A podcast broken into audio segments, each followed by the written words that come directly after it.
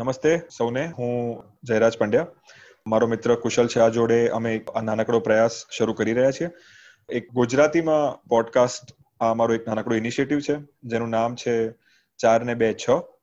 હવે આ નામ કેમ આવું છે, એની પાછળની સ્ટોરી તો મારો મિત્ર કુશલ તમને કહેશે, જ્યારે એ એનું ઇન્ટ્રોડક્શન આપે. મને આના પાછળ આ મારું જે નાનકડું એક પ્રયાસ છે, એની પાછળનું જે અમારું જે એક ઓબ્જેક્ટિવ છે, એ છે કે આપણે સૌ એક ખૂબ જ ઉદ્યમી અને ખૂબ જ સાહસિક કોમ્યુનિટી તરીકે આખા વિશ્વમાં પ્રખ્યાત છે કે ભાઈ ગુજરાતી લોકો હોય તો એ લોકો વિશ્વમાં ખૂબ જ બધે પહોંચી વળે એવા હોય છે. પણ એક વસ્તુ જે મને છેલ્લા ઘણા સમયથી બહુ જ ફીલ થાય છે અને એ છે કે આપણે આપણી ભાષા માટે કદાચ એટલા સજગ સજગતાથી કે એટલી એટલી મહેનત નથી કરી રહ્યા, એની કેળવણી કરવા માટે, એની સાચવણી કરવા માટે. અને હું એમ માનું છું કે જે આ એક જે નાઇન્ટીઝની પેઢી કહેવાય છે, જે અમે લોકો છે, કદાચ એવું ના થાય કે અમારા પછીની આવનારી જે પેઢી છે, એ ભાષા જોડે સંપૂર્ણ રીતે પોતાનો કનેક્ટ ગુમાવી દે. હું એમ નથી કહેતો કે તમારે એક પ્યોરિસ્ટ બનવાનું છે ગુજરાતી ભાષામાં, પણ એક એક એફર્ટ કરીએ એક જેન્યુઅનલી એક પ્રયાસ કરીએ કે જેનાથી આપણે આપણી ભાષાને ને કઈ રીતે સાચવી શકાય અને કઈ રીતે એક એફર્ટ કરીને આપણે એને જીવતી રાખીએ આપણા સૌના જીવનમાં. તો આ પોડકાસ્ટ એનો એક નાનકડો ઇનિશિયેટિવ છે મારો અને મારા મિત્ર કુશલ તરફથી. નમસ્તે મિત્રો, મારું નામ છે કુશલ શાહ. અને સૌથી પહેલા તો આપણે વાત કરીએ કે હું જયરાજ કઈ રીતે એકબીજાને ઓળખીએ છીએ અમે લોકો અમદાવાદમાં સંત કબીર કરીને સ્કૂલ હતી. એ સ્કૂલમાં ભણતા હતા અને જયરાજ મારાથી બે વર્ષ સિનિયર હતા એ સ્કૂલમાં. સ્કૂલિંગ પત્યા પછી અમે ફેસબુકના માધ્યમના થ્રુ વધારે કનેક્ટ થયા. પછી અમે ક્વિઝિંગના થ્રુ વધારે કનેક્ટ થયા. અને પછી અમે પ્રયત્ન કરેલો એક સીએસઆર સ્ટાર્ટઅપ કરવાનો. જે પ્રયત્ન એકદમ જ નિષ્ફળ ગયો. અને પછી અમે પોતપોતાની, પોતપોતાના જર્ની આગળ ચાલતા ગયા. અને આ એક સરસ માધ્યમ છે અમે ફરી કનેક્ટ થયા છીએ અને આશા કરીએ છીએ કે આ એક સરસ ઇનિશિયેટિવ બનશે. આ સિરીઝનું નામ છે ચાર ને બે છ. મારી મમ્મી મારા પપ્પાને પૂછે કેમ છો? પપ્પા જવાબ આપે ચાર ને બે છ. તો અમને થયું કે એક સરસ ક્વર્કી નામ છે. એ નામથી અમે આ સિરીઝ ચાલુ કરી. કેમ છો? ચાર ને બે છ. આપણે અમે, આપણે એક એવો બી પ્રયાસ કરીશું કે જે શબ્દો ઘણી વાર એવું થાય કે આપણને લાગે છે કે આપણે સામાન્ય રીતે જે ઉપયોગ કરતા હોઈએ, કુશલનું લોકેશન અત્યારે અમેરિકા છે. હું જસ્ટ ફ્રાન્સથી પાછો આવ્યો, હું પણ ત્યાં ભણતો હતો. ઘણી વાર એવું થાય કે આપણે બીજી બધી ભાષાઓનો એટલો ઉપયોગ કરતા હોઈએ કે આપણને એ ભાષાના શબ્દો ગુજરાતીમાં વાપરવામાં ઘણી વાર બહુ સહેલા લાગતા હોય, એટલે આપણે એને એકદમ જ વગર વિચારે વાપરવા માંડતા હોઈએ છીએ. જેમ કે હમણાં કુશલે કહ્યું કોર્કી. તો કોર્કી શબ્દ બહુ ફેન્સી લાગે આપણને પણ ગુજરાતીમાં પણ કદાચ આપણે અજુકતું કહીએ તો એ જ છે. પણ આપણે અજુકતું સાંભળે જ બહુ સમય થઈ ગયો. કદાચ એવું થતું હોય ઘણી વાર એટલે અમે બંને એકબીજાને હવે અમે બંને એકબીજાને સુધારતા રહીશું આવી રીતે જ્યારે બી અમને લાગે. અને તમને પણ જ્યારે બી કોમેન્ટ્સમાં એવું લાગે કે અમે કોઈ શબ્દો એવા વાપર્યા છે કે જેનો કદાચ એવો બહુ જ સામાન્ય રીતે આપણે એને ગુજરાતી ભાષામાં એક એનો સિનોનિમ છે કે એનો એક જેમ કે મેં હમણાં સિનોનિમ કીધું તમારી પાસે કદાચ સિનોનિમનો એક સારો સમાનાર્થી, જેમ કે સમાનાર્થી કદાચ એટલું હવે અત્યારે વપરાશમાં નથી, પણ એ પ્રકારનો કોઈ શબ્દ હોય તો તમે અમને જણાવશો. તો અમને અમારા માટે એ ઘણો સારો લર્નિંગ એક્સપિરિયન્સ રહેશે. તમારા પોઈન્ટથી મને એક એક વસ્તુ સ્ટ્રાઇક થઈ કે હવે મને લાગે છે કે આપણે બાયલિંગ્વલ થઈ કે આપણું વિચારો હું વિચારું તો પણ હું એવું નથી કે સ્પષ્ટ ગુજરાતીમાં વિચારીશ કે ખાલી ઇંગ્લિશમાં કે હિન્દીમાં વિચારીશ. હું અલગ અલગ ભાષાઓમાં વિચારીશ અને મારું બોલવાનું કોઈ અલગ જ હશે જે ભાષા સાચી વાત છે. આજનો અમારો જે વિષય છે જેના વિશે અમે વાત કરીશું એ છે ક્વિઝિંગ ક્વિઝિંગ ક્વિઝ સવાલ જવાબ એકચ્યુઅલી તો વિચારીએ, તો ક્વિઝિંગનો કોઈ ગુજરાતી શબ્દ અમારા ધ્યાનમાં તો આવ્યો નથી.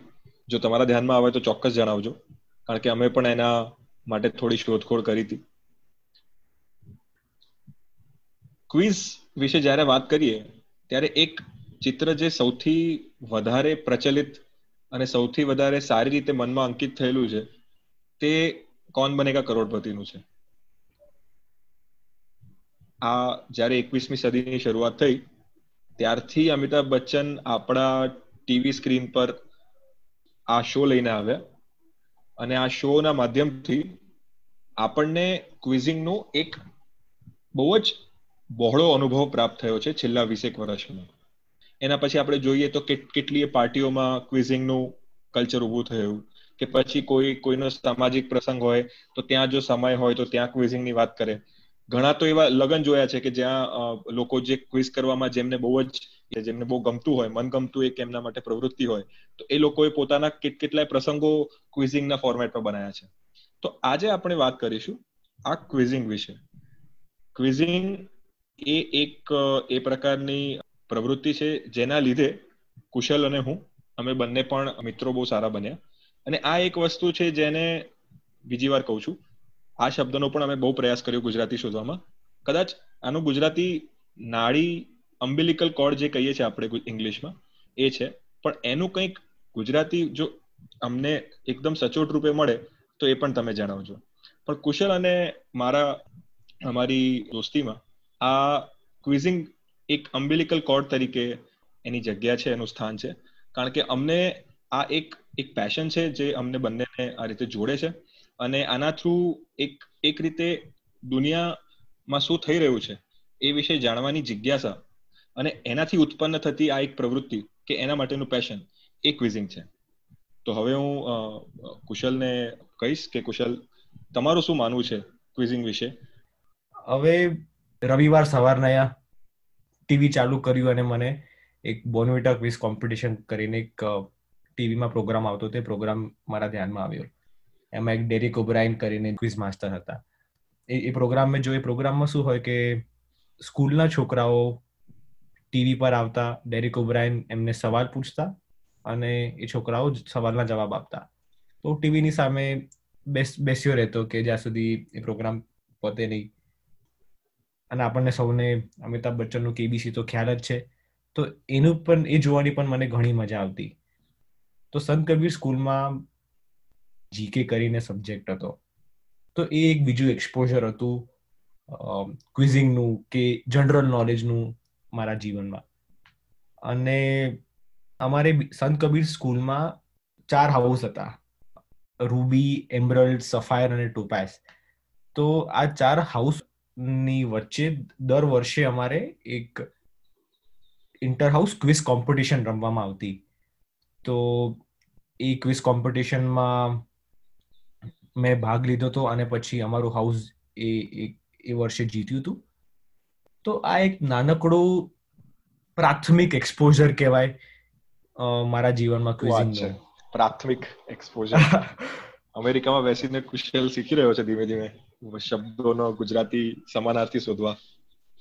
તો જયરાજ તમારું એક્સપોઝર શું હતું? સંત કબીરમાં કે સંત કબીરની પહેલા ક્વિઝિંગનું કુશલ ક્વિઝ માટે જો વાત કરું તો સંત કબીરની પહેલા એવો કોઈ અનુભવ આ વિષયમાં કે જીકે ના સબ્જેક્ટમાં એટલો બધો નહોતો?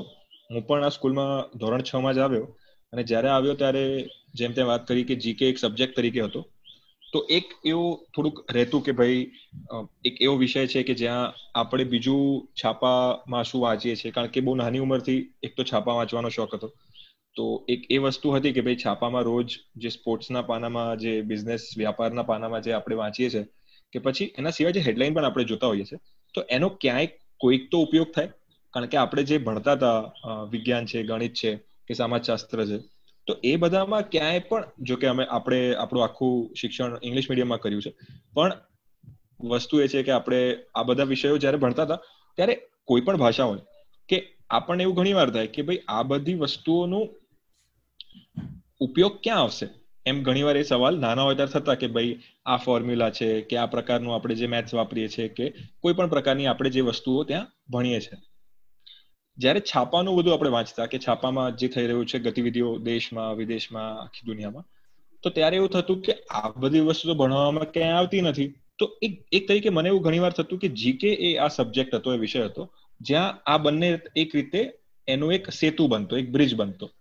તો એ રીતે મજા આવતી જીકે ની પરીક્ષા આપવામાં પણ. જીકે ના વિષયમાં એક એવો સેક્શન રહેતો કરંટ અફેર્સ કે જ્યાં ચોપડીમાં એક ચોપડી જો કે હતી જ, આપણને કે ભાઈ આ ચોપડીમાંથી પ્રશ્નો મુખ્યત્વે પૂછશે. પણ એના સિવાય પણ એક એવો સેક્શન રહેતો કે જે ઓપન સેક્શન હોય, કે ભાઈ ત્યાં કંઈ પણ આવી શકે. તો એ સેક્શનના જવાબો આપવામાં ઘણીવાર બહુ મજા આવતી.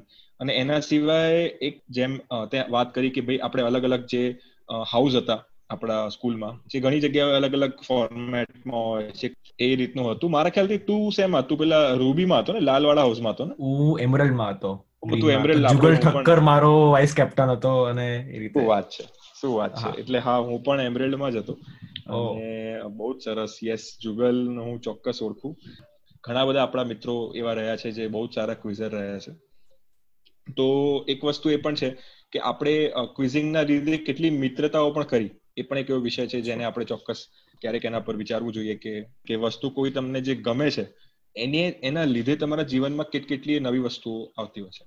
તો એક એ વસ્તુ છે મારી માટે સ્કૂલના ટાઈમમાં હા મેં પણ ઘણી બધી આવી ઇન્ટર હાઉસ ક્વિઝમાં ભાગ લીધો હતો. એક મેગીની ક્વિઝ થતી તને યાદ હોય તો મેગી વાળા આવતા સ્કૂલમાં ક્વિઝ કરાવવા માટે. તો એક મને એ બહુ એની એક યાદ છે જે મારા માઇન્ડમાં એક રીતે છે થોડીક. એના સિવાય લેઝ વાળા પણ આવતા હતા. આપણે જે પેલી અલગ અલગ લેઝના પણ હાઉસના હિસાબે એ લોકો હાઉસ કરતા કે ભાઈ green house blue house red house yellow house. તો મને યાદ છે લેઝ વાળાની બી ક્વિઝ થતી તો આ રીતે એક બે મેમરીઝ આવી છે. આ બધી તો ધોરણ દસ પહેલાના ક્વિઝિસની છે. મને એક વસ્તુ યાદ છે કે તું કંઈક ટીસીએસની કોઈક એક સ્કૂલ ક્વિઝ થતી જે તું કંઈક ધોરણ બારમાં જીત્યો હતો. તો એના વિશે થોડુંક જણાવ. એ વાત કહું એની પહેલા મને તમારું જે છાપા વાંચવાનું જે તમે જેની ચર્ચા કરી હા. એનાથી મને એક ઇન્ટરેસ્ટિંગ વસ્તુ યાદ આવી કે ક્વિઝિંગ એક આઉટકમ છે કે એ એવું નથી કે તમે તમે છાપું વાંચો કે તમે બુક્સ વાંચો તો એવું નથી કે તમે સવાલ માટે, સવાલના જવાબ આપવા માટે તમે વાંચો છો. તમે એ બુક્સ વાંચો છો અને તમને સવાલ ભટકાયો એટલે તમને એનો જવાબ આવડ્યો. એટલે ક્વિઝિંગ એક એવું આઉટકમ છે? તો તો તમે દર વસ્તુને તમે એક સવાલ તમે બનાવી લો તમને તમારી આજુબાજુ તમારી જે તમે વાંચો આજુબાજુ તમારા અનુભવોને જુઓ. હવે કોમ્પિટિશનની વાત કરું. તો આ કોમ્પિટિશનનું નામ હતું ટીસીએસ આઈટીવીસ ટીસીએસ એટલે ટાટા કન્સલ્ટન્સી સર્વિસ એક ટેક ક્વિઝ કરાવતું હતું સ્કૂલના છોકરાઓ માટે. તો આમાં શું હોય કે આ ક્વિઝમાં કે તમે ટેક ફિલ્ડના કે ટેક વર્લ્ડના જે પ્રશ્નો છે તો તમને તમને દાખલો આપું તો સુંદર પિચાઈનો ફોટો આપશે અને પૂછશે આ કોણ છે? તમે કહેશો કે સુંદર પિચાઈ સીઈઓ ગૂગલ તો આવા આવા જાતના સવાલો હોય. હા આલ્ફાબેટ સોરી હવે તો આલ્ફાબેટ થઈ ગયું છે. હા. તો હવે આમાં શું આમાં આ ક્વિઝ હતી. અમદાવાદની બધી સ્કૂલો આવે. તમને એક પ્રિલિમ રાઉન્ડ હોય. એક ગિરી બાલા સુબ્રમણ્યમ કરીને એક ક્વિઝ માસ્ટર આ ક્વિઝ કરાવે. તો એમાં પ્રિલિમ રાઉન્ડ થાય અને પ્રિલિમ રાઉન્ડથી તમને દર સ્કૂલની ટોટલ ટોપ સિક્સ ટીમ્સ હોય ટોપ છ ટીમ સ્ટેજ ઉપર જશે અને ટોપ છ માં પણ એવું કે એક સ્કૂલની એક જ ટીમ હોય. તો એટલે કોમ્પિટિશન ઘણી ઇન્ટેન્સ હતી આના આના માટે. હું નવમામાં ગયો તો એમને જ મેં ખાલી જોવા માટે ગયો, દસમામાં ગયો, જોવા માટે ગયો. અગિયારમાં મેં ઘણું હું ઘણું વાંચીને ગયો તો થયું કે ચલો આ વખતે કદાચ સ્ટેજ ઉપર જવા મળશે. અગિયારમાં ગયો તો અગિયારમાં કશું ના થયું. સ્ટેજ ઉપરની ખાલી પ્રિલિમ જોઈને પાછા આવ્યા પણ બારમામાં મારી બારમાનું બોર્ડની એક્ઝામ પણ હતી. મમ્મી બૂમા બૂમ કરતી હતી પણ મારે એવું હતું કે આ છેલ્લો ચાન્સ છે મારે ક્યારે થાય? કયા મહિનામાં થતી હતી ક્વિઝ આ ઓગસ્ટમાં થતી હતી. ઓગસ્ટમાં બરાબર પણ તો એ બારમું તો બારમું છે. બિલકુલ. તો બાર સાયન્સ બાર સાયન્સ અને આઈઆઈટી ને બધાની એક્ઝામ આપવાની હોય. તો એ મારે એવું હતું કે ચલો મારે ખબર ને આ ભણવામાં મજા વધારે આવતી હતી. બારમામાં પછી અમે લોકો સ્ટેજ ઉપર આવ્યા જે જયારે કોમ્પિટિશન હતી. સ્ટેજ ઉપર આવ્યા તો અમે એ બધા રાઉન્ડ પત્યા પછી અમે સેકન્ડ આવ્યા અમદાવાદમાં. અને પહેલી હતી નવરસનો બરોડા, એ જીત્યું હતું કોમ્પિટિશનમાં બટ આમાં એ હતું કે પહેલા અને બીજા બંનેઓને લેપટોપ આપવામાં આવ્યું તો અમને એક લેપટોપ જીત્યું હતું. શું વાત પછી એક ફાઈવ સ્ટાર હોટલમાં લંચ હતું ટાટાનું સ્પોન્સર કઈ હોટલ રાજમાં? ના રાજ નહીં આ ટાંક કેમ્બે હોટલમાં અમને લંચ હતું. અને તો બસ એ એ મારું એ અનુભવ હતો ટીસીએસ આઈટી વિશે. બહુ જ સરસ. અને આ તો તને આમ શું કહેવાય એક એક ઇન્સેન્ટિવ પણ મળ્યું એક લેપટોપ મળ્યું. તો એના લીધે એક આપણે જીવનમાં ભલે એવું કહીએ કે ભાઈ આપણે ઘણી બધી વસ્તુઓ કરીએ છીએ જેના આપણે કોઈ પણ ફળની કોઈ આશાથી નથી કરતા, કોઈ અપેક્ષાથી નથી કરતા. પણ આ પ્રકારનું જ્યારે કોઈ વસ્તુ મળે, તો એ એક રીતે આપણા માટે મોટિવેશન તો બને જ છે આગળ જતા. કે ભાઈ આપણે આટલું અચીવ કર્યું તો આપણા પોતાના મનમાં આપણને થાય કે આપણે ચલો, કંઈક કંઈક કરવા માટે આપણે લાયક ક્યાંક આપણે જાતને આપણે માનીએ છીએ સમર્થ માનીએ છીએ કે આપણે આ કરી શકીએ છીએ. બહુ બહુ તો બીજું તો લેપટોપ તો મને ખબર નથી કે લેપટોપ મળે છે જીતવા વાળાને હા. સ્કૂલમાં ઇજ્જત મળી. કે જતા જતા કે જે ડાયરેક્ટર હોય કે ચોક્કસ ચોક્કસ. જોડે યાદ રહે તમે સ્કૂલ માટે આટલું કઈ બહુ મોટી વસ્તુ કરી હોય તો એના લીધે બહુ ફરક પડે. આપણે હેડમાસ્ટર મેડમ હતા પ્રજ્ઞા મેડમ એમનાથી બધા બીતા આપણે. કે હવે એ મેડમ તમને તમને કોંગ્રેચ્યુલેટ કરે તો એક એક અલગ તમને સરસ શું વાત છે. ચોક્કસ. નહીં તો એમના કેબિનમાં જનરલી તો એમના ગુસ્સાનો ભોગ બનવા જતા હતા આપણે જ્યારે જવા થતું હતું તો કોઈ દિવસ નહીં. જર્ની આગળ વધી તો કોલેજ પર આવીએ? કોલેજમાં શું તમારો કેવો અનુભવ રહ્યો હતો? કારણ કે મને યાદ છે ત્યાં સુધી હું તો કુશલ એક બહુ એનાથી એક બહુ જ બહુ જ સારી એક વાત જણાવું લોકોને જે સાંભળે છે કે મારા ફોનમાં આજે પણ કુશલનો જે નંબર છે એ કુશલ ક્વિઝ અમદાવાદ તરીકે સ્ટોર છે. એટલે મારા માટે કુશલની આઈડેન્ટિટીમાં ક્વિઝ કેટલું મહત્વનું છે એવું છે. અને કુશલ ક્વિઝ અમદાવાદ એટલે કારણ કે કુશલ પહેલા જયપુરમાં હતો, તો જયપુરમાં એનો કદાચ કોઈ બીજો નંબર હતો. પછી દિલ્હી કામ કરવા ગયો, પછી અત્યારે અમેરિકા છે. તો એ રીતે લોકેશન તો બરાબર છે, તમે ચેન્જ કરતા રહી શકો લોકોને, એના હિસાબે કે ભાઈ ક્યાં છે. પણ કુશલ ક્વિઝ અમદાવાદ એ ક્વિઝમાં એની જે જે અમારું જે, અમારી જે ફ્રેન્ડશિપ છે, અમારી જે મિત્રતા છે, અને એના સિવાય પણ જે મારા મનમાં કારણ કે મારા માટે કેવું છે કે ભાઈ હું કોઈ બી વ્યક્તિનો કોન્ટેક્ટ મારા ફોનમાં સેવ કરું તો એક એક એલિમેન્ટ ઓફ પર્સનલ ટચ કે ભાઈ કઈ રીતે હું એ વ્યક્તિને જાણું છું કે હું એ વ્યક્તિ માટે વિચારું છું તો એ એલિમેન્ટ ક્યાંક હોય છે. તો કુશલ માટે કુશલ ક્વિઝ તરીકે નંબર સેવડ છે એનો. અને તો એક વસ્તુ છે જે એ બિલકુલ બિલકુલ. એટલે એક એ વસ્તુ ખરી. મેં તો તમારો નંબર જયરાજ પંડ્યા તરીકે સેવ કર્યો છે કેમ કે તમે મલ્ટીફેસેટેડ છો એટલે એ રીતે બટ મલ્ટીફેસેટેડ સારો શબ્દ છે એનું આપણે ગુજરાતી કંઈક શોધવું પડશે. સો ટકા. હે ને? તો બોલો તો કોલેજમાં તમારો કેવો અનુભવ રહ્યો? શું થયું? તું જયપુર ગયો હતો ને ભણવા? જયપુર હતો. યસ એટલે જયપુર એક એલએનએમ આઈઆઈટી કરીને કોલેજ હતી. લક્ષ્મી મિત્તલ જે મોટા ઇન્ડસ્ટ્રીયલિસ્ટ છે એમની એમની પ્રાઇવેટ કોલેજ હતી. તો એટલે અમારું જીવન એ કોલેજની એ બાઉન્ડ્રીની અંદર જ અમારું જીવન એ કહી શકાય કે સીમિત હતું. હવે એમાં ક્લબ કલ્ચરનો ઘણો મહત્વ હતો. એમાં લોકોને જરાક જણાવવું પડશે ક્લબ ક્લબનો મતલબ આ આ અર્થમાં શું થાય છે? એક સાયન્સ એન્ડ ટેકનોલોજી કાઉન્સિલ હતી. અને સાયન્સ એન્ડ ટેક કાઉન્સિલમાં અલગ અલગ ક્લબ્સ હતા. તો એક ક્લબ હતું કોમ્પ્યુટર કોડિંગ ક્લબ હતું એક રોબોટિક્સ ક્લબ હતું. હવે એમાં એક લિટરરી ક્લબ અને ક્વિઝિંગ ક્લબ જે ભલે સાયન્સ એન્ડ ટેક નથી બટ એ કાઉન્સિલની અંદર આવતા.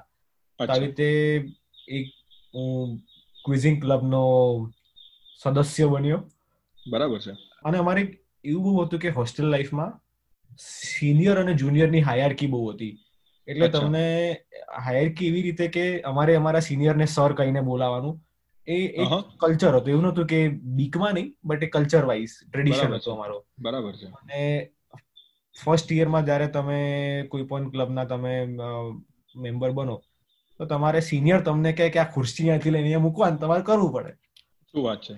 તો એવી રીતે અલગ અલગ અનુભવ રહેતો હશે કારણ કે આપણી સ્કૂલમાં જ્યાં સુધી મને યાદ છે આવું કંઈ આવું કંઈ આપણું કોઈ એવું કલ્ચર નહોતું કે ભાઈ આ પ્રકારનું કોઈ સર ને એવું બધું કહેવું પડે કે ભાઈ કોઈ એ પ્રકારની કોઈ જરૂરત હોય કે કોઈ કોઈ કોઈ પ્રકારનો રિવાજ હોય. જે હાયર કી ફોલો થાય છે કે જે ફોર્થ યર વાળા તમે ફર્સ્ટ યર ને કે અને ફર્સ્ટ યર વાળા માને. ક્રિકેટ ટીમમાં બી કહેતા હોય છે કે આ લીધે એક રીતે કેમેરાડરી તમારી કઈ રીતની થતી હોય છે. બરાબર છે. અને અમારે ક્વિઝિસ કેવી રીતે થાય કે લેક્ચર હોલ્સ હોય લેક્ચર હોલ્સમાં અઢીસો ત્રણસો જણની કેપેસિટી હોય. તો અમે લોકો મેલ મોકલીએ કે આજે સાંજના ક્વિઝ છે તો આવી રીતે જઈએ. પછી લોકોને હોસ્ટેલથી ખેંચી ખેંચીને લાવવા પડે કોઈ આવે નહીં. જયારે અમે સિનિયર બન્યા ત્યારે અમે જુનિયર દાદાગીરી કરીને લાવતા હતા. દાદાગીરી કરીને લાવતા હતા બરાબર છે. આવી રીતે લાવો તમે રૂમ ફિલ કરો પછી એક જણ સવાલ પૂછે અને ગિફ્ટ મળશે એ પ્રકારનું નાનું મોટું પેલું આપવું પડે હા એટલે બસો પાંચસો રૂપિયાનું ઘણીવાર એ પેલું પ્રાઇઝ રાખતા તો આવા કરવાથી મારો સ્ટેજ ફિયર જતો રહ્યો બિલકુલ. કેમ કે તમે ત્રણસો લોકો સામે તમે આવી રીતે સવાલ પૂછો છો તો તમને ઘણો કોન્ફિડન્સ આવશે આવી રીતે ઇવેન્ટ હોસ્ટ કરીને તો એ મારા માટે ઘણો સિગ્નિફિકન્ટ એ હતો. મેમરીઝ તો હોસ્ટેલ અમારે હોસ્ટેલમાં આવીએ તો અમને હોસ્ટેલનું અમને એન્ડ ટાઈમ હતું. તો એન્ડ ટાઈમ એટલે તમે અગિયાર વાગ્યા પછી હોસ્ટેલથી બહાર નીકળી ના શકો. તો અમે લોકો એવી રીતે એક વિચાર્યું કે હવે હોસ્ટેલમાં ભરાઈ ગયા છે તો કેવી રીતે ક્વિઝ કરી શકે તો અમે એક હોસ્ટેલ ક્વિઝનો કન્સેપ્ટ ચાલુ કર્યો. કોમન રીડિંગ રૂમ હતો ખાલી વાંચવા માટે. અમે કોલેજથી પ્રોજેક્ટર રેન્ટ કરીએ. આજુબાજુથી અમે લોકો ખુરશી ઉપાડીને લાવીએ અને એક નાનકડા રૂમમાં અમે ત્રીસ જણા ગોઠવાઈ જઈએ અને ક્વિઝ રમ્યા કરીએ. શું વાત છે? તો એક આવો આવી પણ થોડીક મેમરીઝ છે. પછી અમે લોકો એક બઝર લઈ આવ્યા હતા. ઓહો ક્વિઝિંગ પ્રેક્ટિસ માટે. શું વાત તો પછી બઝર એટલે પેલું જે આપણે ઘંટી જે મેડમ મેડમ જેમ ક્લાસમાં બેઠા હોય આગળ ને આમ વગાડે એ વાળી કે પછી હા અલગ પ્રકારનું જેમ ઓફિશિયલ આમ જે બઝર જે આ બધા ટીવી કોન્ટેસ્ટમાં બધા વપરાય છે રીતે? હા ઓફિશિયલ તમે તો અમે છ? હજાર રૂપિયાનું બઝર બનાવડાવ્યું હતું. છ હજાર? હા અને એટલે એ બધું કોલેજના પૈસા હતા. એમાં એવું કે સર્કિટ બ્રેકિંગ બઝર તો એટલે ઇલેક્ટ્રિક બઝર હોય અને બિલકુલ. એક જ જણ દબાઈ શકે. હા એક ટાઈમે એક દબાયું તો બીજું ના આવે એટલે તમને ખ્યાલ આવી જાય કોણે પહેલા બરાબર છે. તો અમે આવી રીતે જે કોમ્પિટિશન કરતા તો અમે એમાં આવી રીતે બઝર્સ નો ઉપયોગ કરતા. પછી બીજું એ છે કે ક્લબ્સમાં જે નોર્મલ ઇવેન્ટ તો થાય અને ફેસ્ટિવલ્સ પણ થતા હતા. બરાબર તો હવે ફેસ્ટિવલ થાય તો ફેસ્ટિવલ મોટા પાયાની ઇવેન્ટ છે ચાર મોટા મહિને, પાયે. એકવાર થાય. હા અને જેમાં અમે બીજી કોલેજના લોકોને બોલાવીએ. કલફેસ્ટ જેને કહીએ આપણે કોલેજની ભાષામાં. કલ્ટ ફેસ્ટ હોય ટેક ફેસ્ટ હોય. બરાબર છે. તો આખા ઇન્ડિયાથી લોકો આવતા ક્વિઝિંગ ઇવેન્ટ્સમાં હવે એના માટે અમારે સ્પોન્સરશિપ માટે દોડાદોડ કરવાની બરાબર છે. પછી સ્પોન્સરશિપ માટે દોડાદોડ કરો પછી તમારે માર્કેટિંગ કરવાનું. અને બીજું એક એક જયપુર ક્વિઝ ક્લબ કરીને એક ક્લબ હતું જકુઝી કરીને. તો જકુઝીમાં જે એ લોકો મહિનામાં એક રવિવારે અમારી કોલેજ આવતા. તે લોકો આવતા જયપુર સિટી થી. તો એ પણ ત્રીસેક લોકો આવતા પછી અમે લોકો મહિનામાં એકવાર આવી રીતે ક્વિઝિસ કરતા. શું વાત છે? એટલે આ વસ્તુ આ બધા જે અત્યારે શો બધા આવે છે આ બધા એન્જિનિયરિંગના કોટાના અને મેં તો બહુ એટલીસ્ટ જોયા નથી કારણ કે ઘણીવાર એવું થાય આપણે કે એક તો હોસ્ટેલ લાઈફ જેણે અનુભવી હોય એ લોકોને એક અલગ અનુભવ હોય. તો એક તો તારી જોડે હોસ્ટેલ લાઈફ પર એક અલગ આપણે સ્ટોરી કરવી પડશે કે ભાઈ હોસ્ટેલ લાઈફ વિશે ના અનુભવ અને એના જે શું તને લાઈફમાં એનરીચ થવા મળ્યું. અને તમારો શું અનુભવ હતો જઈને ના બહુ સારું લાગ્યું. આટલી બધી વસ્તુઓ ત્યાં કીધી. તો મારા અનુભવમાં તો કુશલ એવું છે કે આટલું બધું ત્યાં જેમ કીધું તારું તો બહુ જ વિસ્તૃતપણે ત્યાં ચર્ચા કરી. અમારે ત્યાં ઓલરેડી ક્વિઝિંગનું કલ્ચર થોડું ઘણું હતું. મારા જે સિનિયર હતા એ લોકો ક્વિઝિંગમાં ઘણા ઘણા સ્ટ્રોંગ હતા. અને અમારી કોલેજ એક એ વખતે ગુજરાત યુનિવર્સિટી જોડે સંલગ્ન હતી. તો એ વખતે ત્યાં બી જે કલફેસ્ટ થતા કે જે બી યુથ ફેસ્ટ થતા હતા ત્યાં જે બી કોમ્પિટિશન થતી હોય એમાં એ લોકો આ રીતે ભાગ લેતા હતા. અમારા વર્ષે એવું થયું કે અમારા વર્ષથી અમારી યુનિવર્સિટી પણ બદલાઈ ગઈ. તો અમારા વર્ષથી અમદાવાદ યુનિવર્સિટીની સ્થાપના સ્થાપના થઈ ગઈ હતી પણ હું એને ફર્સ્ટ બીકોમ જે મેં કર્યું અંડર ગ્રેજ્યુએટમાં તો એ બેચમાં હું એમાં હતો. તો અમારા માટે કેવી રીતે એવું થયું કે ઘણી બધી જે યુનિવર્સિટી લેવલની કોમ્પિટિશન્સ હતી એ ઓછી થઈ ગઈ. કારણ કે તમે જ્યારે એક બહુ જ મોટી યુનિવર્સિટીમાં હો તો તમારી પાસે ઘણી કોલેજો હોય અને કોલેજોના ઘણા પ્રોગ્રામ થતા રહેતા હોય અને ઘણા મોટા સ્કેલ પર થાય. પણ જ્યારે નવી યુનિવર્સિટી બને જેમ તું તારી પણ યુનિવર્સિટી નવી હતી તો એક તો શરૂઆતના વર્ષોમાં બધા જ લોકો શીખતા હોય. તો એકવાર એક વાર એવું થાય કે ભાઈ નવી વસ્તુઓ જે શરૂ કરવી છે એ ક્યારે કરીએ ફર્સ્ટ યરમાં કરીએ કયા ફોર્મેટમાં કરીએ ને એવું બધું ઘણા ઘણી વસ્તુ થતી હતી. તો હા અમારામાં બી કોલેજમાં ઇન્ટર જે કલફેસ્ટ હોય એમાં પણ જે યરની ક્વિઝ હોય કે first year second year versus third year તો એ ક્વિઝમાં મેં ભાગ લીધો હતો. મારી એક બે જો મેમરી જે હું શેર કરવા માંગીશ એ વધારે જીત કે હારથી એટલી બધી લેવા દેવા નથી. કારણ કે એ તો તમારો ક્યારેક બહુ સારો દિવસ હોય તો તમે જીતી જાઓ. એક તમારો બહુ સારો દિવસ ના હોય તો તમે બેસ્ટ ટીમ હો પણ તમે સેકન્ડ કે થર્ડ આવો. તો એ થતું રહેતું હોય. એક વસ્તુ મને બહુ સારી રીતે યાદ છે કે હું જ્યારે ફર્સ્ટ યરમાં હતો અને ત્યારે એવું થયું હતું કે અમારા જે સેકન્ડ અને થર્ડ યરના છોકરા હતા જેમ મેં કીધું કે અમારી યુનિવર્સિટી અમારા વર્ષથી એ બસ એ જ વખતથી અમારી બેચ ફર્સ્ટ હતી. તો સેકન્ડ અને થર્ડ યરના છોકરાઓ હજી પણ ગુજરાત યુનિવર્સિટીમાં હતા. તો એ વખતે એ લોકોએ બહુ જ શરૂઆતમાં જૂન કે જુલાઈ જુલાઈ કે ઓગસ્ટના મહિનામાં કદાચ એ લોકોએ એક પ્રિલિમ્સ રાખી હતી. પ્રિલિમ્સ એટલે કે જે લોકોને અમે ક્વિઝ માટે તૈયાર કરીશું આગળ જતા આવનારા આ વર્ષમાં તો એ લોકોમાંથી કોણ સારામાં સારા છે? તો એની પરીક્ષા હતી નાનકડી સાઈઠ પચાસ સાઈઠ પ્રશ્નો હતા એક કલાકનું હતું કંઈક. તો એમાં મેં પરીક્ષા આપી હું બેઠો. અને એમાં હું આઈ થિંક જે ટોપ ત્રણ કે પાંચ એ લોકોને જે જોઈતા હતા એમાં હું આવ્યો હતો એ વખતે. તો પછી એ લોકોએ બોલાયો અને પછી વાત કરતા હતા તો એમણે કીધું કે બહુ સરસ આખી બધું આમ સમજાયું દસ પંદર વીસ મિનિટ કે ભાઈ આ કરીશું તમને આ રીતે આવવું પડશે આમ તેમને એવું બધું. તો મને ગમ્યું કે ભાઈ ચાલો સારું છે કે હું ફર્સ્ટ યરમાં છું ને બીજા ને ત્રીજા મહિનામાં જ મેં કંઈક સારું કર્યું છે તો આગળ જતા કામ આવશે. પણ પછી એમને ધ્યાન ગયું કે હું તો ફર્સ્ટ યર નો વિદ્યાર્થી છું અને હું આ યુનિવર્સિટીમાં જ નહીં આવું. એટલે ભલે હું મારા માર્ક્સ એટલા આવ્યા છે કે હું આ વસ્તુ માટે ક્વોલિફાય થયો હતો પણ કારણ કે હું કોલેજની યુનિવર્સિટીમાં રિપ્રેઝેન્ટ નથી કરી શકતો તો પછી એમણે મને કેવું પડ્યું કે અમે તને નહીં લઈ શકીએ. એટલે એક રીતે આ ખાટો મીઠો અનુભવ છે કે લીધો પણ ખરો પણ એવું કીધું કે ભાઈ નહીં લઈ શકાય. એટલે આ એક બહુ મને એક મારી મેમરી છે જે મને યાદ છે. અને પછી મને થયું કે ના પોતા આપણી યુનિવર્સિટીમાં પણ ધીમે ધીમે કાર્યક્રમ શરૂ થઈ જશે. તો સેકન્ડ યરમાં અમારી જે સિસ્ટર કન્સર્ન જે કહીએ કે જેની બીબીએ કોલેજ હતી એ લોકો એક એમનો વાર્ષિક બિઝનેસ ઉત્સવ કરતા હતા બિઝનેસ કોમ્પિટિશન કરતા હતા. તો એમાં ક્વિઝ કોમ્પિટિશન થતી હતી. હવે એ વખતે આ પ્રકારની અલગ મેમરી છે કે પેલા વખતે ના પાડી તો આ વખતે એક હા પાડી કે સારું થયું. તો એમાં એવું થયું કે અમારા ઘણી વાર શું થાય કે તમે કોઈ કોમ્પિટિશનમાં જતા હો તો ત્રણ ચાર વસ્તુ એક સાથે ચાલતી હોય. તમે ક્યાંય એકમાં ગયા તો બીજી તમારથી મિસ થઈ જાય. તો એ વખતે એવું થયું કે અમે કોઈ બીજી વસ્તુમાં હતા. ત્યાં થોડાક અમારું જે ચાલતું ચાલતું હતું એ થોડુંક આગળનું આગળ જતું ગયું જતું ગયું. તો એ વસ્તુ અમારી થોડી ડીલે થઈ ગઈ આવતા આવતા અમારો વારો.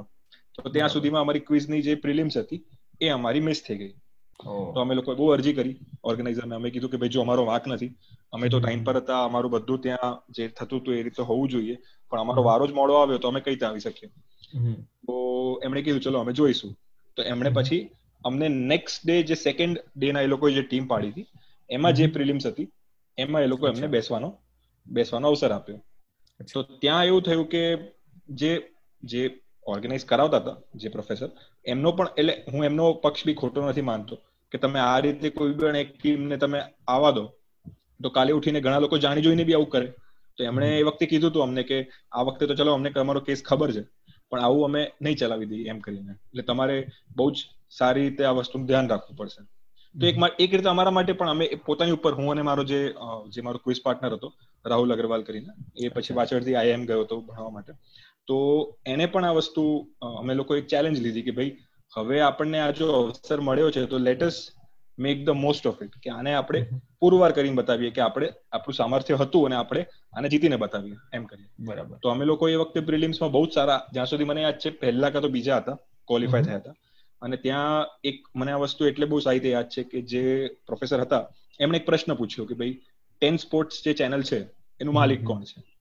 હવે જેમ તે કીધું કે ક્યાંક વાંચ્યું હોય ક્યાંક જોયું હોય આપણને બહુ આ તો ટેન સ્પોર્ટ્સ હું કદાચ બે હજાર ત્રણ કે ચારમાં કદાચ શરૂ થઈ હતી કદાચ આગળ પાછળ હોઈ શકે થોડો સમય. અને ત્યારે નવું નવું જ શરૂ થયું હતું ટેન સ્પોર્ટ્સ તો મને આપણને એવું જેમ કે તે કીધું કે ભાઈ કોઈક વસ્તુ જોઈ કે વાંચી તો ધ્યાન રહી ગઈ યાદ રહી ગઈ. અને આ વસ્તુ બે હજાર દસ વર્ષની છે એટલે સાત આઠ વર્ષ પછીની વાત છે. તો મને યાદ હતું કે કોઈ એક અરબ કોઈ અરબી દેશના એક શેખ હતા કે જેમણે આ ચેનલની માલિકી હતી. તો મેં કીધું કે આ તો પેલા એ છે. એટલે એ તો સવાલ હતો પેલામાં મૂક્યો હતો તો પછી પ્રોફેસરે એમને પૂછ્યું જયારે બધું પતી ગયું પછી કે ચલો હું તમને આના કરતા અઘરો પ્રશ્ન પૂછું કે આમાં એક બીજો એક એમને ક્રિકેટર છે જે ઓનર છે એ કોણ છે? તો એમને લાગ્યું કે આ પ્રશ્નનો જવાબ જ બહુ ઓછા લોકોએ આપ્યો છે. તો આ વસ્તુ તો ઓછા લોકોને જ ખબર હશે. તો મેં એનો જવાબ બી આપ્યો. મેં કીધું આ મને ખ્યાલ છે એક ક્રિકેટર છે આમ કરીને. તો એમણે કીધું કે શું વાત છે? કે એટલે ઘણી વાર તમને ખ્યાલ ના હોય કે કઈ વસ્તુ ક્યાં તમને યાદ આવી જાય. તમે જયારે વાંચતા હો ત્યારે પણ તમે એવું કઈ પરીક્ષામાં ગોખાઈને જવાની વાત નથી એમ કે ભાઈ આ પૂછાશે એટલે હું વાંચી રહ્યો છું. તમે વાંચ્યું તમને યાદ રહી ગયું તમારી મેમરી બની ગઈ. તો પછી જીવનમાં ક્યાં કોઈ વસ્તુ કામ આવી જાય એ આવી રીતે ક્યાંક રજૂ થતું હોય છે. તો એક એ વસ્તુ છે. આપણે પોસ્ટ કોલેજમાં આવી એના કરતા પહેલા આપણે કોલેજનો સૌથી મહત્વનો આપણે ક્વિઝિંગનો અનુભવની વાત કરીએ. ટાટા ક્રુસિબલ કરીને જે કોમ્પિટિશન છે. બિલકુલ. તો હું હું મારો ટાટા ક્રુસિબલનો અનુભવ તમને જણાવું. ટાટા ક્રુસિબલ એક બિઝનેસ ક્વિઝિંગ કોમ્પિટિશન છે જે ટાટા ગ્રુપ ઓર્ગેનાઇઝ કરે છે અને જે ક્વિઝ માસ્ટર જે છે જે મેં પહેલા વાત કરી ગિરી બાલા સુબ્રમણ્યમ જેમને પિક બ્રેન કરીને એમનું એમને એ નામથી પ્રખ્યાત આપેલી છે. તો આમાં આનો ફોર્મેટ શું હોય કે એક રાજ્યના એક શહેરમાં આ ક્વિઝ થાય જેમ કે ગુજરાતમાં અમદાવાદમાં થાય. હવે આજકાલ બરોડામાં થવા લાગી છે શરૂઆતમાં ખાલી અમદાવાદમાં થતી હતી. તો એમ અમારે હું રાજસ્થાનમાં જયપુરમાં ભણતો હતો મેં રાજસ્થાનમાં જયપુરમાં ફાઇનલ થાય. તો આમાં આખા આખા રાજસ્થાનની ટીમ્સ આવે તો રાજસ્થાનમાં પણ ઘણી સારી એન્જિનિયરિંગ કોલેજીસ છે જેમ કે બિટ્સ પિલાની છે એની ટીમ ઘણી સ્ટ્રોંગ હોય છે. એનએલયુ છે લો યુનિવર્સિટી જોધપુર એની ટીમ ઘણી સ્ટ્રોંગ હોય છે. તો આવી રીતે બધા જ લોકો આવે જયપુર એક દિવસ. તો ફર્સ્ટ યરમાં એ સિનિયર જયપુરના ચેમ્પિયન બન્યા. શું વાત તો એ અમારા માટે એક એક્સપોઝર હતો કે પહેલા વર્ષે તો આપણને કઈ ખબર ના એમને જઈએ. પછી બીજા વર્ષે થોડુંક તૈયારી કરીને ગયો. તો બીજા વર્ષે સિનિયર ફરી ચેમ્પિયન બન્યા. હવે ત્રીજા વર્ષે એવું હતું કે ઘણી તૈયારી ઘણી હતી. હવે કેમ કે કોલેજમાં કલ્ચર આટલો હતો તો એવું સ્વાભાવિક છે કે તમે તમારું ગોલ છે ને તમે ગોલ માટે તમે પ્રિપેરેશન કરશો તમે, અલગ અલગ શહેરોમાં અમે કોમ્પિટ કરવા જતા હતા અમે. આ એક સ્પોર્ટ્સની જેમ જ હતું કે તમે અલગ અલગ પ્રતિયોગિતા કે તમે બીજા શહેરોમાં જાઓ છો, સારા લોકો જોડે તમે કોમ્પિટ કરો છો, તમે પોતે સારા બનો છો, પોતાની ભૂલોને તમે જાણો છો. તો એમ કરતા કરતા થર્ડ યરમાં હું ગયો પાર્ટિસિપેટ કરવા. તો એક્સપેક્ટેશન અને પ્રેશર ઘણું બધું હતું કે કોઈને લાગશે કે ક્વિઝિંગ માટે શું પ્રેશર બટ એ જયારે વીસ વર્ષના છોકરા માટે એ ઘણું મહત્વની વસ્તુ હતી. સાચી વાત અને આ તો મારા ખ્યાલથી કોઈ પણ વસ્તુ જે તમને ગમતી હોય અને જેના માટે તમે આટલા બધા ઇન્વોલ્વ હો તો એ વસ્તુ તમારા માટે જો એટલી મહત્વની હોય તો એનાથી બધું પછી આવવાનું જ છે. પ્રેશર પણ આવશે પછી તમને એટલી ખુશી પણ મળશે બધું એની સાથે જ આવતું હોય છે. અને એક આમ કોમ્પિટિશન એવું નતું કે આને ખાલી તમે મજા માટે આન્સર નતા આપતા કોમ્પિટિશન હતી અને આટલા લોકો જોડે કમ્પીટ કરતા હતા. તો આમાં શું હોય કે તમે રાઉન્ડ આનું ફોર્મેટ શું હોય કે સૌથી પહેલા પ્રિલિમ રાઉન્ડ હોય તો વીસ વીસ પ્રશ્નો પૂછે, એને તમારે પેપરમાં લખવાના આન્સર પછી એમાંથી જે ટોપ ચાર ટીમ છે, એ ટોપ ચાર ટીમ ડાયરેક્ટ ક્વોલિફાય થશે. હવે જે બીજી બે બાકીની ટીમ છે, એ બે ટીમ માટે આ લોકો એક હીટ્સ કરીને કે એવો એક રાઉન્ડ હોય છે. હીટ્સમાં શું હોય કે બીજી છ ટીમ્સને બોલાવશે અને એ છ માંથી બઝર રાઉન્ડમાં ક્વિઝ માસ્ટર સવાલ પૂછશે અને એમાંથી ટોપ ટુ ટીમ્સને ફાઇનલ રાઉન્ડ માટે લેશે. તો અમે થર્ડ યરમાં હતા તો અમે પ્રિલિમમાં ડાયરેક્ટ ક્વોલિફાય ના થયા તો અમે હીટ ઉપર આવ્યા. પછી અમે એલિમિનેટ થઈ ગયા. તો third South African cricket team જેવું થઈ ગયું કે પહોંચ્યા ખરા પણ ચોક થઈ ગયા. હા. તો થર્ડ યર ગયો. હવે મારી પાસે ફોર્થ યર જ હતો. તો છેલ્લા વર્ષ હતું અને સેમ જેમ મારે આઈટીવીઝમાં હતું કે લાસ્ટ ચાન્સ હતો આ કોમ્પિટિશન એકદમ ધોની જેવો કેસ છે તારો ધીમે ધીમે ધીમે જતા પછી છેલ્લા બોલાઈને છગ્ગો મારવાનું. ફોર્થ યરમાં સેમ કે હવે જેમ બારમામાં તમારે બોર્ડનું પ્રેશર હોય ફોર્થ યરમાં જોબનું પ્રેશર હોય અમે ફોર્થ યરમાં ફરીથી તૈયારી આપીને તૈયારી કરીને ગયા. તો અમારે શું હોય કે કેમ કે કોલેજ આટલી દૂર તો અમારે કોલેજ વાળા સ્પેશિયલ બસ રાખે ક્રુસિબલ માટે જવા માટે. તો એમાંના ક્રુસિબલ એક એવો ઇવેન્ટ છે કે એમાં તમે કાર્નિવલ રીતે લોકો જાય. જે લોકો ક્વિઝિંગ કરતા ના હોય મેળો લાગ્યો એ રીતે. મેળો હોય. તો પચાસ લોકો બસમાં અમે જઈએ ક્વિઝ કરવા. મને યાદ છે કે કેમ કે અમે મારી પ્રિપરેશન સરસ હતી અને એવું હતું કે એક્સપેક્ટેશન હતું કે જીતશું. તો અમે લોકો કોલેજના ગેટ ઉપર બસ ઊભી હતી અને અમે ચાલતા જતા હતા. તો પચાસ લોકો તાલી પાડતા તમારા માટે કે પેલું આમ સ્ટેડિયમમાં જાય ને કોઈ ક્રિકેટર કે ભાઈ તાલી પાડે છે કે ભાઈ એવી રીતે એવી રીતે અમે ગયા હતા. અને એટલે તમારી પર બહુ બધી અપેક્ષાઓ હતી લોકોની. અને પછી એમ કરતા કરતા અમે ગયા. તો અમે ફરી અમે હિટ્સમાં આવી ગયા. તો અમે ફરી એ પ્રેશર કે હવે શું કરશો? હવે આ એલિમિનેટ થઈ ગયો શું કરશો? સાચી વાત છે. ફાઇનલમાં આવ્યા પછી અમે છેલ્લા પ્રશ્ન અમે જીત્યા. એમાં એ પ્રેશર હતું. શું વાત છે? છેલ્લા પ્રશ્ન એટલે nothing nothing has come to you easy કોઈ વસ્તુ સરળતાથી નથી મળી તને. એ તો કોઈ દિવસ નહીં. અને પછી ટાટા ક્રુસિબલમાં શું હોય કે જે લોકો જીતે રિજનલ રાઉન્ડ હવે એ લોકોને નોર્થ ઝોનમાં મોકલે નોર્થ ઝોન ફાઇનલ્સમાં બરાબર ઝોન વાઇઝ છે. જયપુર નોર્થમાં પડતું એટલે તમે નોર્થ મોકલે. બરાબર છે. તો અમે લોકો અમને અવસર મળ્યો તાજ મહેલ પેલેસ દિલ્હી જવાનો. તો અમે લોકો ગયા જયપુરથી દિલ્હી ગયા નોર્થ ઝોન ફાઇનલ્સમાં કોમ્પિટ કરવા. તો એમાં પણ અમે નોર્થ ઝોન જીત્યા. તો હવે જે લોકો નોર્થ ઝોન જીતે તે લોકો નેશનલ ફાઇનલ જાય. નેશનલમાં જાય બરાબર છે. હા તો પછી અમને લોકોએ ટાટાએ તાજમહેલ પેલેસ બોમ્બેમાં અમને બોલાવ્યા નેશનલ ફાઇનલ્સ માટે. અમે નેશનલ્સમાં અમે સેકન્ડ આવ્યા નેશનલ ફાઇનલ્સમાં અને નેશનલમાં પણ શું હોય કે જે નેશનલમાં જે ટોપ ટુ ટીમ્સ હોય એ લોકો ઇન્ટરનેશનલ ફાઇનલ્સ રમે ઇન્ટરનેશનલમાં સિંગાપોર અને લંડનથી ટીમ્સ આવે. ઓકે. અને ત્યાં પણ ક્રુસિબલ થાય છે. તો મારા વર્ષે લંડનમાં નથી થઈ ખાલી સિંગાપોરમાં હતી. તો અમે ઇન્ટરનેશનલ ફાઇનલ્સ રમ્યા અમે તો સિંગાપોરની ટોપ ટુ ટીમ્સ અને ઇન્ડિયાની ટોપ ટુ ટીમ્સ એ ક્યાં એમાં ક્યાં આયોજન થયું હતું? પણ same same Taj Mahal palace same જગ્યાએ બરાબર છે. હા. અને ત્યારે પછી એમાં પણ સેકન્ડ આવ્યા તો અમે ઇન્ટરનેશનલ રનર અપ પણ બન્યા. શું વાત છે? તો આટલું બધું તો મને પણ નથી ખબર. મને એટલું ખબર છે કે નેશનલ સુધી ગયો હતો. પછીની વાત પણ નથી ખબર. હા એટલે ઇન્ટરનેશનલ હતું. અને બહુ સરસ. એમાં જેમ કે ત્યાં જઈને પણ ઘણી બધી હસ્તીઓને મળવાનું મોકો મળ્યો. ટાટા ટાટા ગ્રુપના મુકુંદ રાજન જે છે રઘુરામ રાજનના ભાઈ એ ચીફ ગેસ્ટ હતા એમને મળ્યો. અને ટાટા સન્સના જે ડાયરેક્ટર હતા એમને મળ્યો. તો એક મુકુંદ ત્યાં કદાચ એમના ટાટાના એથિક્સ ઓફિસર છે ચીફ એથિક્સ ઓફિસર હતા. એ કામ સરસ અનુભવ હતો જે જે યાદગીરી રહી અને તમે પણ ક્રુસિબલમાં તમે ભાગ લીધો છે, તો તમારી તમારી શું વાર્તા છે? ક્રુસિબલ્સમાં ધ જે કારણ છે જેના લીધે મેં એવું કીધું કે આપણે કોલેજથી આગળ વધીએ. એ એટલે હતું કારણ કે મારું ક્રુસિબલ્સ મારી જે કોલેજ લાઈફ હતી, એના પછી પતી ગયું હતું, પણ એમાં જે એક ટ્વિસ્ટ આવ્યો હતો એ કોલેજ લાઈફ પછી આવ્યો હતો. તો કારણ કે હું સીએનું ભણતો હતો, તો એક એવું હોય કે સીએનો જે કોર્સ હોય એ બી એક રીતે શૈક્ષણિક કોર્સ છે અને એક શૈક્ષણિક સંસ્થા જોડે તમે જોડાયેલા છો. પણ જેમને ખ્યાલ છે કે સીએ માં કોઈ ડાયરેક્ટ કોલેજ નથી હોતી તમારે ડિસ્ટન્સ લર્નિંગ હોય છે તમે ટ્યુશન લો બાકી તમે ઓફિસમાં કામ કરો. એટલે આ ત્રણ ફોર્મેટ હોય છે જેમાં તમને જે આઈસીએઆઈ જે કહેવાય છે. જે આઈસીઆઈ કહેવાય છે બિલકુલ. તો થયું એમ કે ભાઈ મારા કોલેજના ત્રણ વર્ષ પતી ગયા. મને ટીસીએસની એટલે ક્રુસિબલ્સ વિશે ફર્સ્ટ યરમાં તો ખ્યાલ જ નહોતો. સેકન્ડ યરમાં અમે લોકો ગયા હતા જેમ તે કીધું જોવા માટે. અને થર્ડ યરમાં અમારો એન્યુઅલ ડે હતો. અમારા એન્યુઅલ ડે ના દિવસે છ વાગે કાર્યક્રમ ચાલુ થવાનો હતો. પણ તોય અમે લોકો ચાર વાગે ક્રુસિબલ્સમાં ગયા કારણ કે એટલી અમને એની ઈચ્છા એમ કે એટલી મહત્વાકાંક્ષા કે ભાઈ ક્રુસિબલ છે તો ના છોડાય. જેમ તે કીધું કે ભાઈ બહુ બહુ જ મોટી વસ્તુ કહેવાય. એક રીતે કહેવાય કે ભાઈ કુંભ મેળો છે ક્વિઝિંગ માટેનો ઇન્ડિયામાં.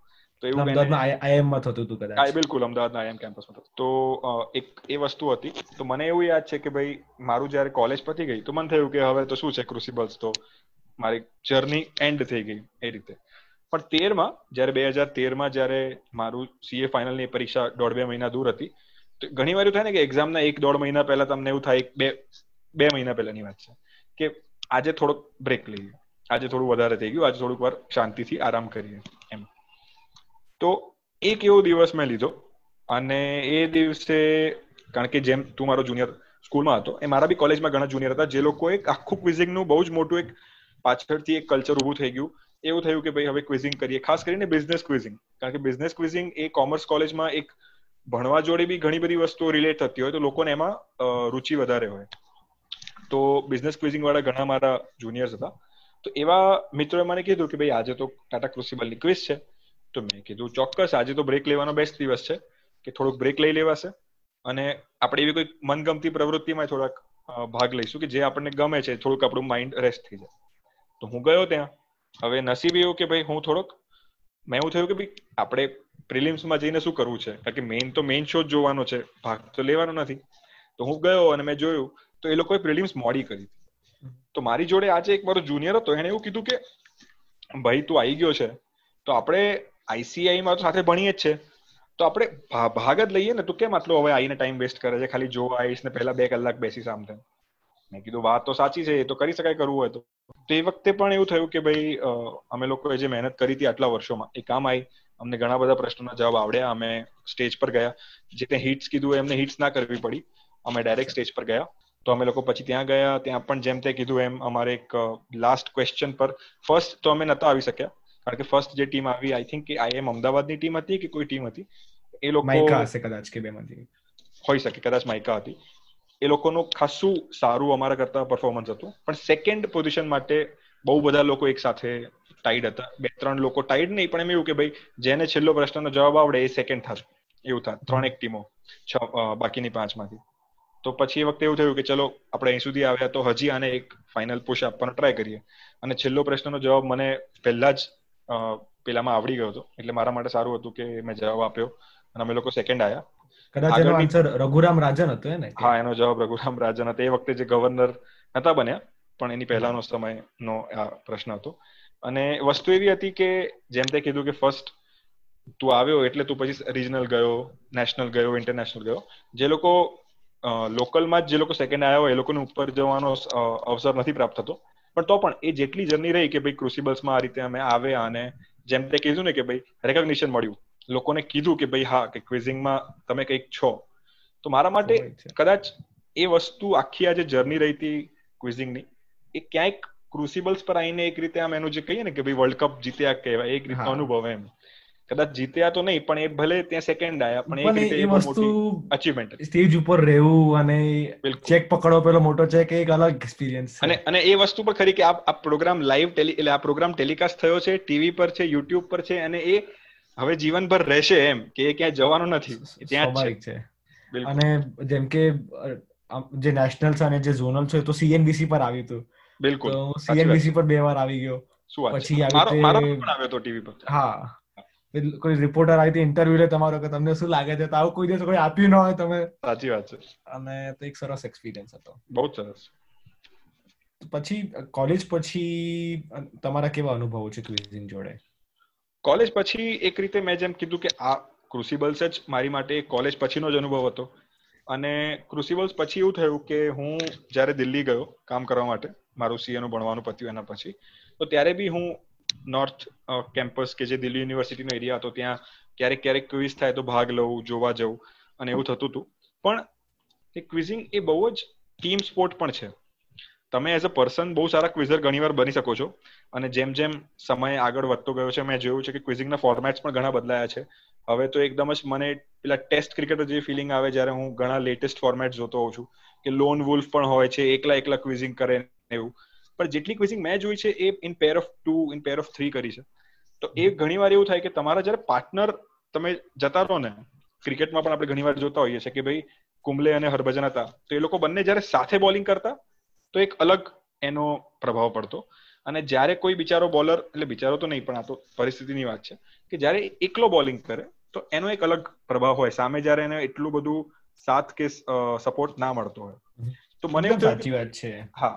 એટલે મને એવું થયું કે તેર પછી મારી માટે ક્વિઝિંગમાં રુચિ તો હતી. આજે પણ હું મને પણ જ્યારે પણ અવસર મળે તો હું પ્રયાસ કરું કે સવાલો જોઉં. અત્યારે કોરોના વાયરસની પણ ઘણી બધી ક્વિઝ આવતી રહેતી હોય છે. જે હું જોતો રહેતો હોઉં છું. અમે પણ આ રીતે ઘણીવાર નાની મોટી ક્વિઝમાં ભાગ લઈએ છીએ. મારો એક બીજો મિત્ર પણ છે જે આવી ક્વિઝ કરે છે પોતે, તો એમાં પણ એની જોડે વાત કરવાની મજા આવતી હોય છે. પણ એવું થાય ઘણીવાર કે હવે એ જે ઇન્ટેન્સિટીથી કરતા હતા એ વખતે, એ ઇન્ટેન્સિટી ક્યાંય ને ક્યાંય ઓછી થઈ ગઈ છે. અને એની પાછળ કોઈ એવું કોઈ કોઈ, એવું નથી કે ભાઈ છૂટી ગયું કે હવે કોઈ એ પ્રકારનું કે કોઈ વસવસો છે કે યાર કેમ પહેલા કરતા હતા, હવે નથી કરતા. પણ મારા ખ્યાલથી એક નેચરલ પ્રોગ્રેશન પણ છે કે મારા માટે એ સમયમાં એ વસ્તુ બહુ મહત્વની હતી.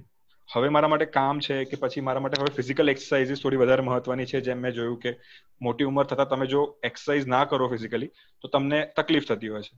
તો થોડોક તમે એ પ્રકારે તમારું વલણ પણ બદલ્યું હોય આગળ જતા. તો એક એ વસ્તુ પણ છે જે મારા કેસમાં છે. પણ આજે પણ જ્યારે પણ મને સમય મળે તો હું વાંચવાનું તો કે પછી આ રીતના ક્વિઝના રીતે વસ્તુઓને જોવાનું તો બિલકુલ નથી છોડ્યું. પણ જે કોર ક્વિઝિંગ કહીએ આપણે કે ભાઈ આજે બેસીને આપણે કોમ્પિટિટિવ ક્વિઝિંગ જેને કોમ્પિટિટિવ ક્વિઝિંગ જેને કહીએ.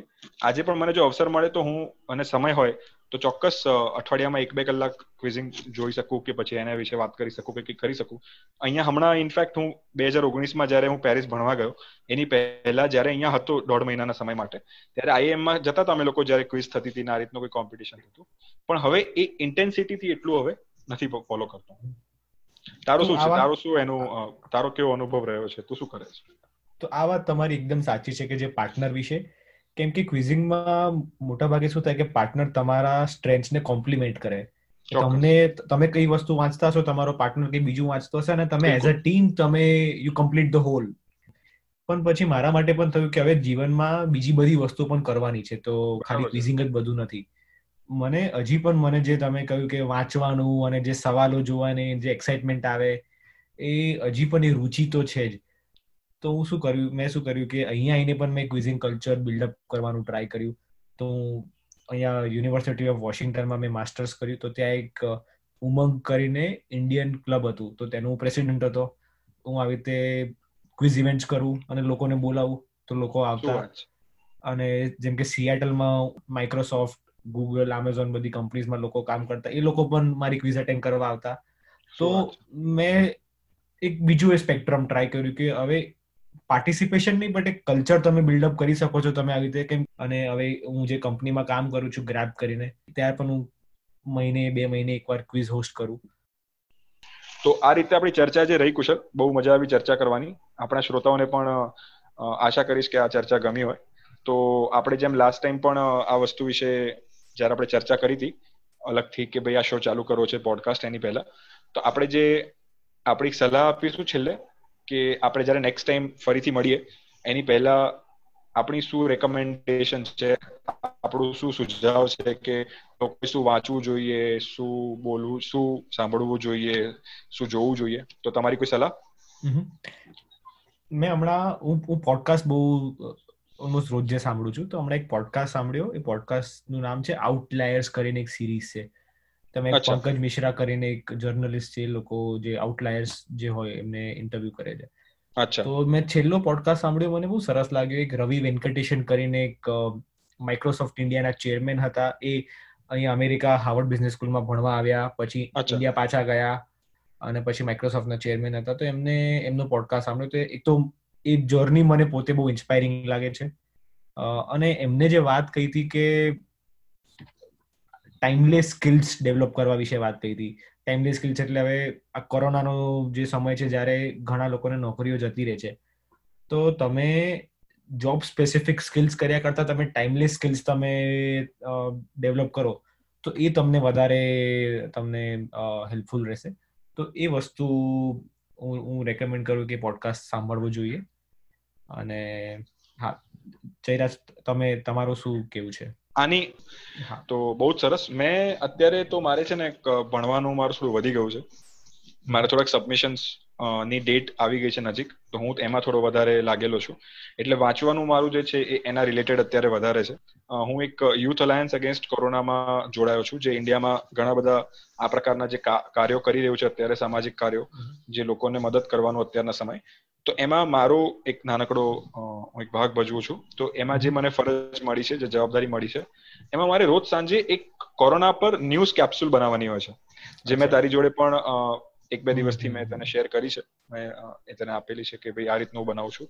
તો એમાં એવું છે કે શું એવી વસ્તુઓ છે જે લોકોએ છેલ્લા ચોવીસ કલાકમાં લોકોને ધ્યાન એ તરફ દોરવું જોઈએ? તો એમાં પોઝિટિવ સ્ટોરીઝ હોય કે ભાઈ શું સારી સકારાત્મક વસ્તુઓ થઈ છે દુનિયામાં જેનાથી લોકોને પ્રેરણા મળે? શું સરકાર પગલા લઈ રહી છે?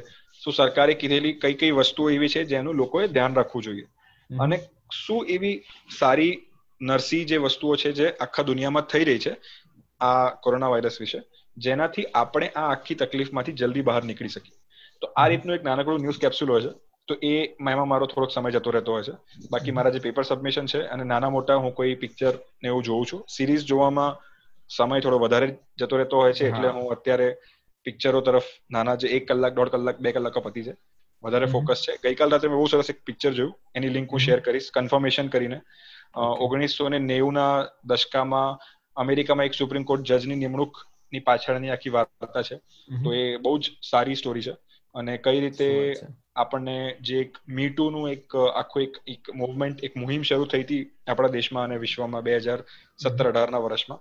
તો એ નેવું ના દશકામાં કઈ રીતનું એનો એક એની અસર હતી એ વખતે.